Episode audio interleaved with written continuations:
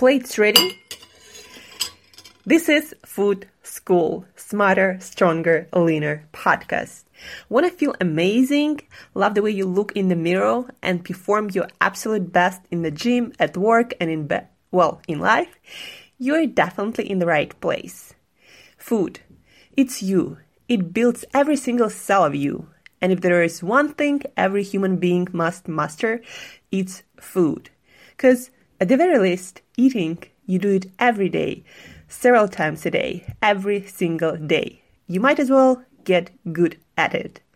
I'm your host, Angela Shurina from Create Yourself That Today, your personal nutritionist and plate watcher, your diet guide and explorer, your fat loss coach and food inspector and just someone with a lot, a lot of passion and obsession and curiosity for healthy food, healthy diets, nutrition, optimized human performance, everything and absolutely anything you put in your grocery shopping cart, your fridge, on your plate, and in your mouth. It's my business.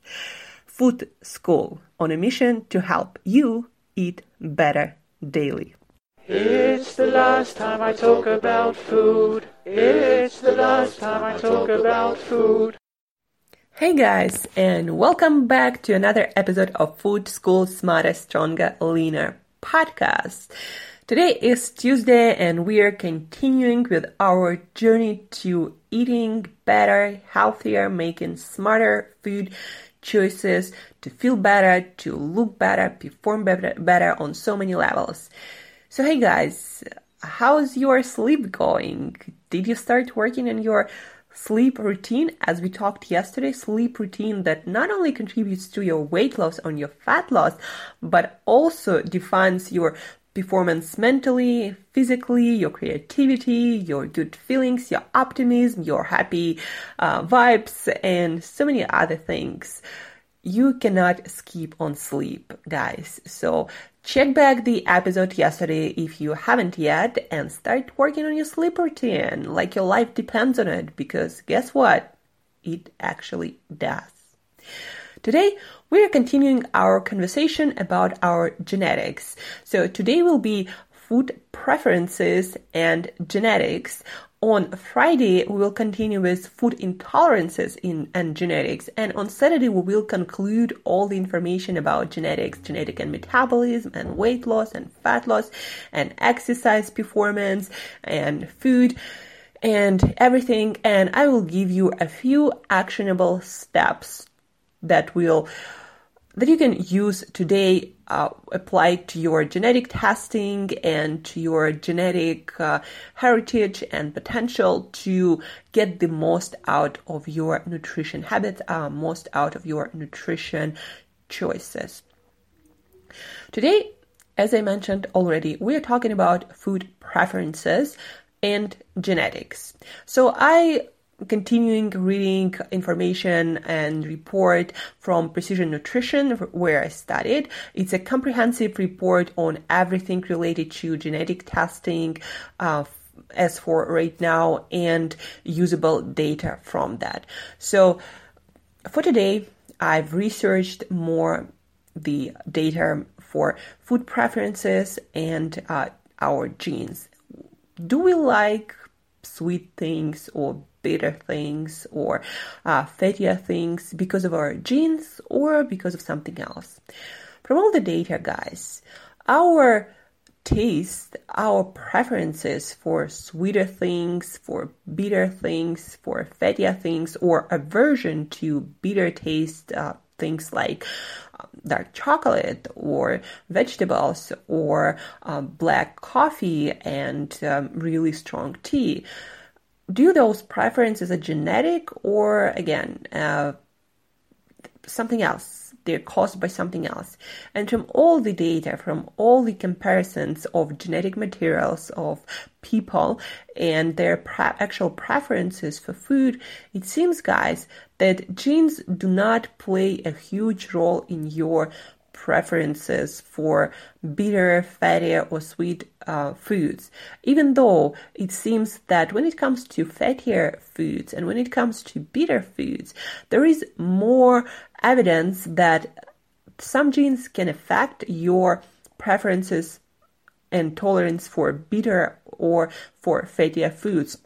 So, for example, if you try fatty foods and it tastes too rich for you, like take myself, I can eat a few avocados, I can eat butter by the spoon without nothing added. I don't need any sugar or any sweet to that. I can just add the whole stick of butter without no problem and it's not going to be too rich for me.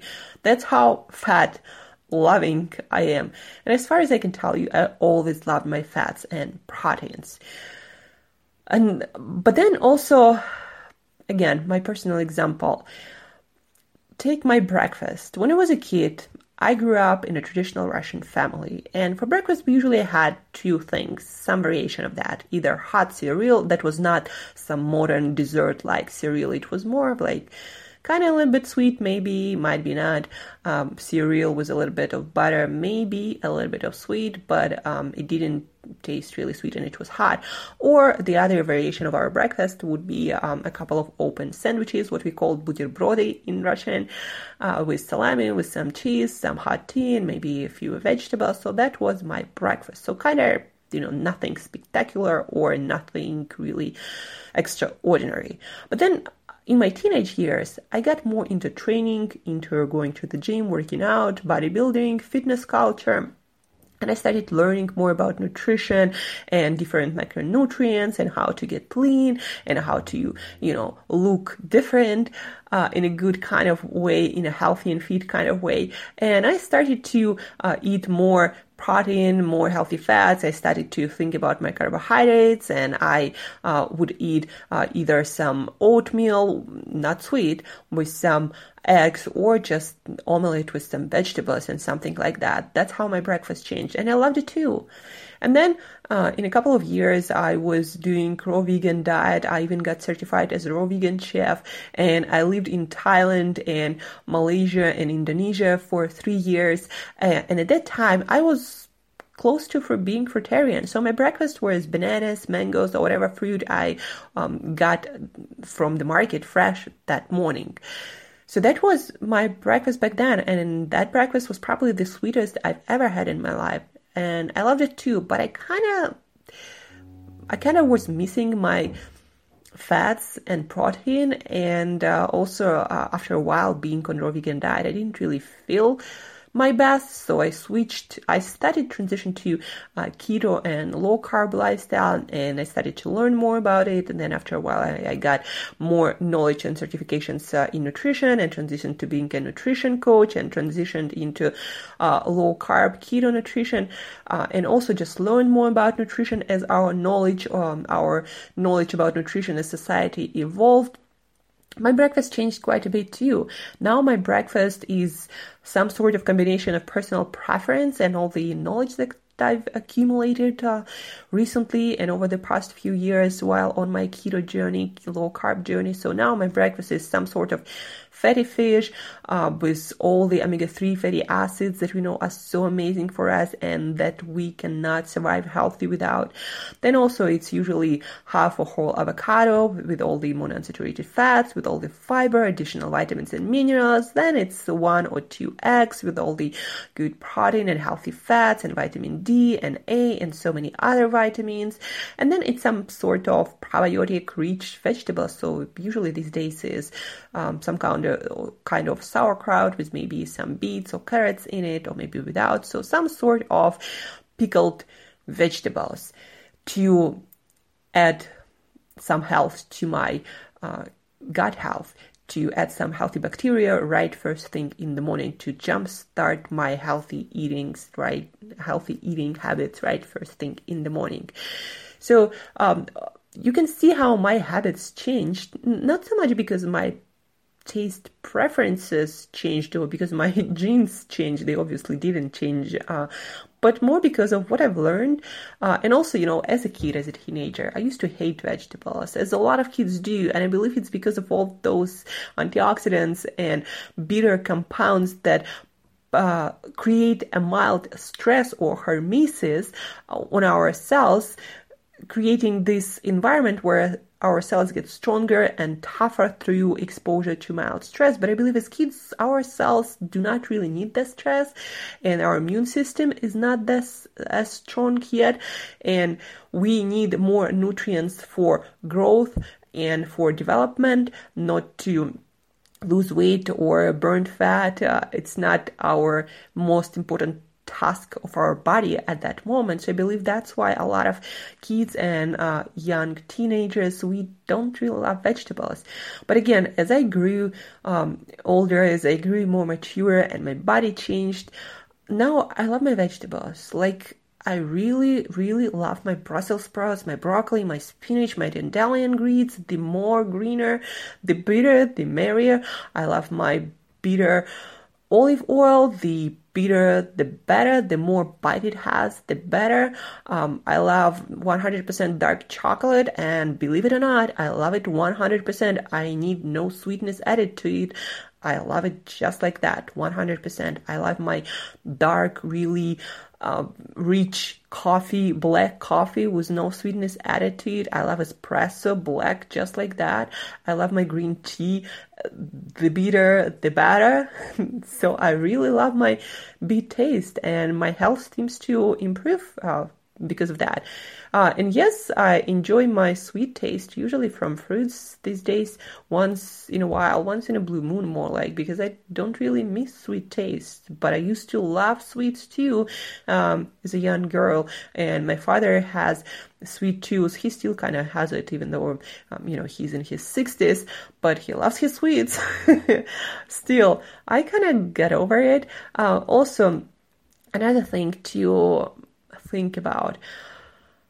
In many cultures, you can see how people prefer different things for breakfast, and breakfast usually is the meal where people retain their family, their cultural traditions the most. Maybe because it's the um, most, it's the um, it's the meal that people usually have the most um, control over, and they usually have it at home. So in Sweden, uh, people love herring and fatty fish, and maybe some rye bread, maybe some caviar, um, some sort of open sandwich like that.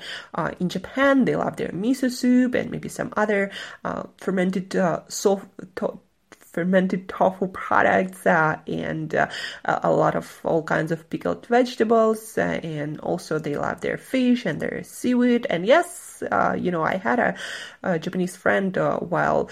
Um, a while back uh, in New York, and once she invited me for breakfast, and yes, we had miso soup. Even in New York, it was still traditional Japanese breakfast. and then in Africa, in some tribes, they have this tradition to eat fermented corn hot porridge. And uh, in US, you know, a lot of families would have that concoction of sweetness of different kinds of sweet stuff like orange juice and cereal and uh, maybe some sandwiches, some stuff like that.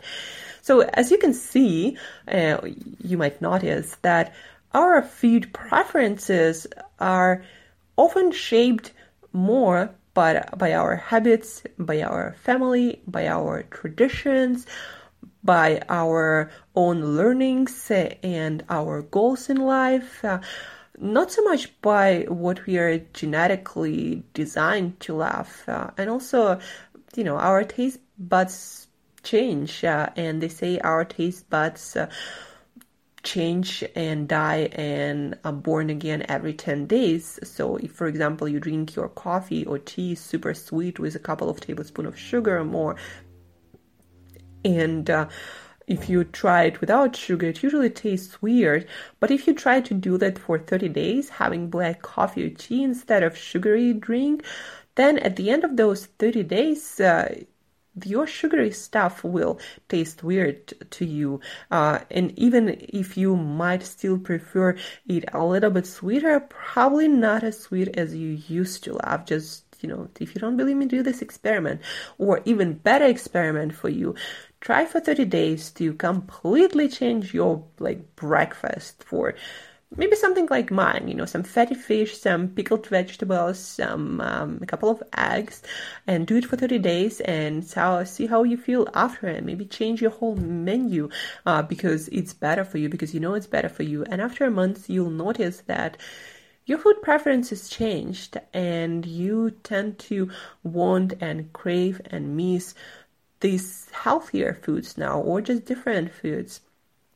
And that again tells you that that we uh, humans we tend to love things not so much because of our genetics but because of our culture because of our family traditions because of what is going on around uh, us because of our own choices and learnings uh, and we learn how to love certain things and how to not love certain things. And also you know our taste of course can be uh, influenced by our gut health because believe it or not uh, taste buds or taste receptors, better say, they're not only in our mouth, they are also in our intestines, in our colon, in our stomach, and they produce different hormones, satiety hormones, including, uh, and also the, the, the whole um, taste experience is formed not in your mouth, but actually your brain tells you how anything tastes and whether you like it or not. So you taste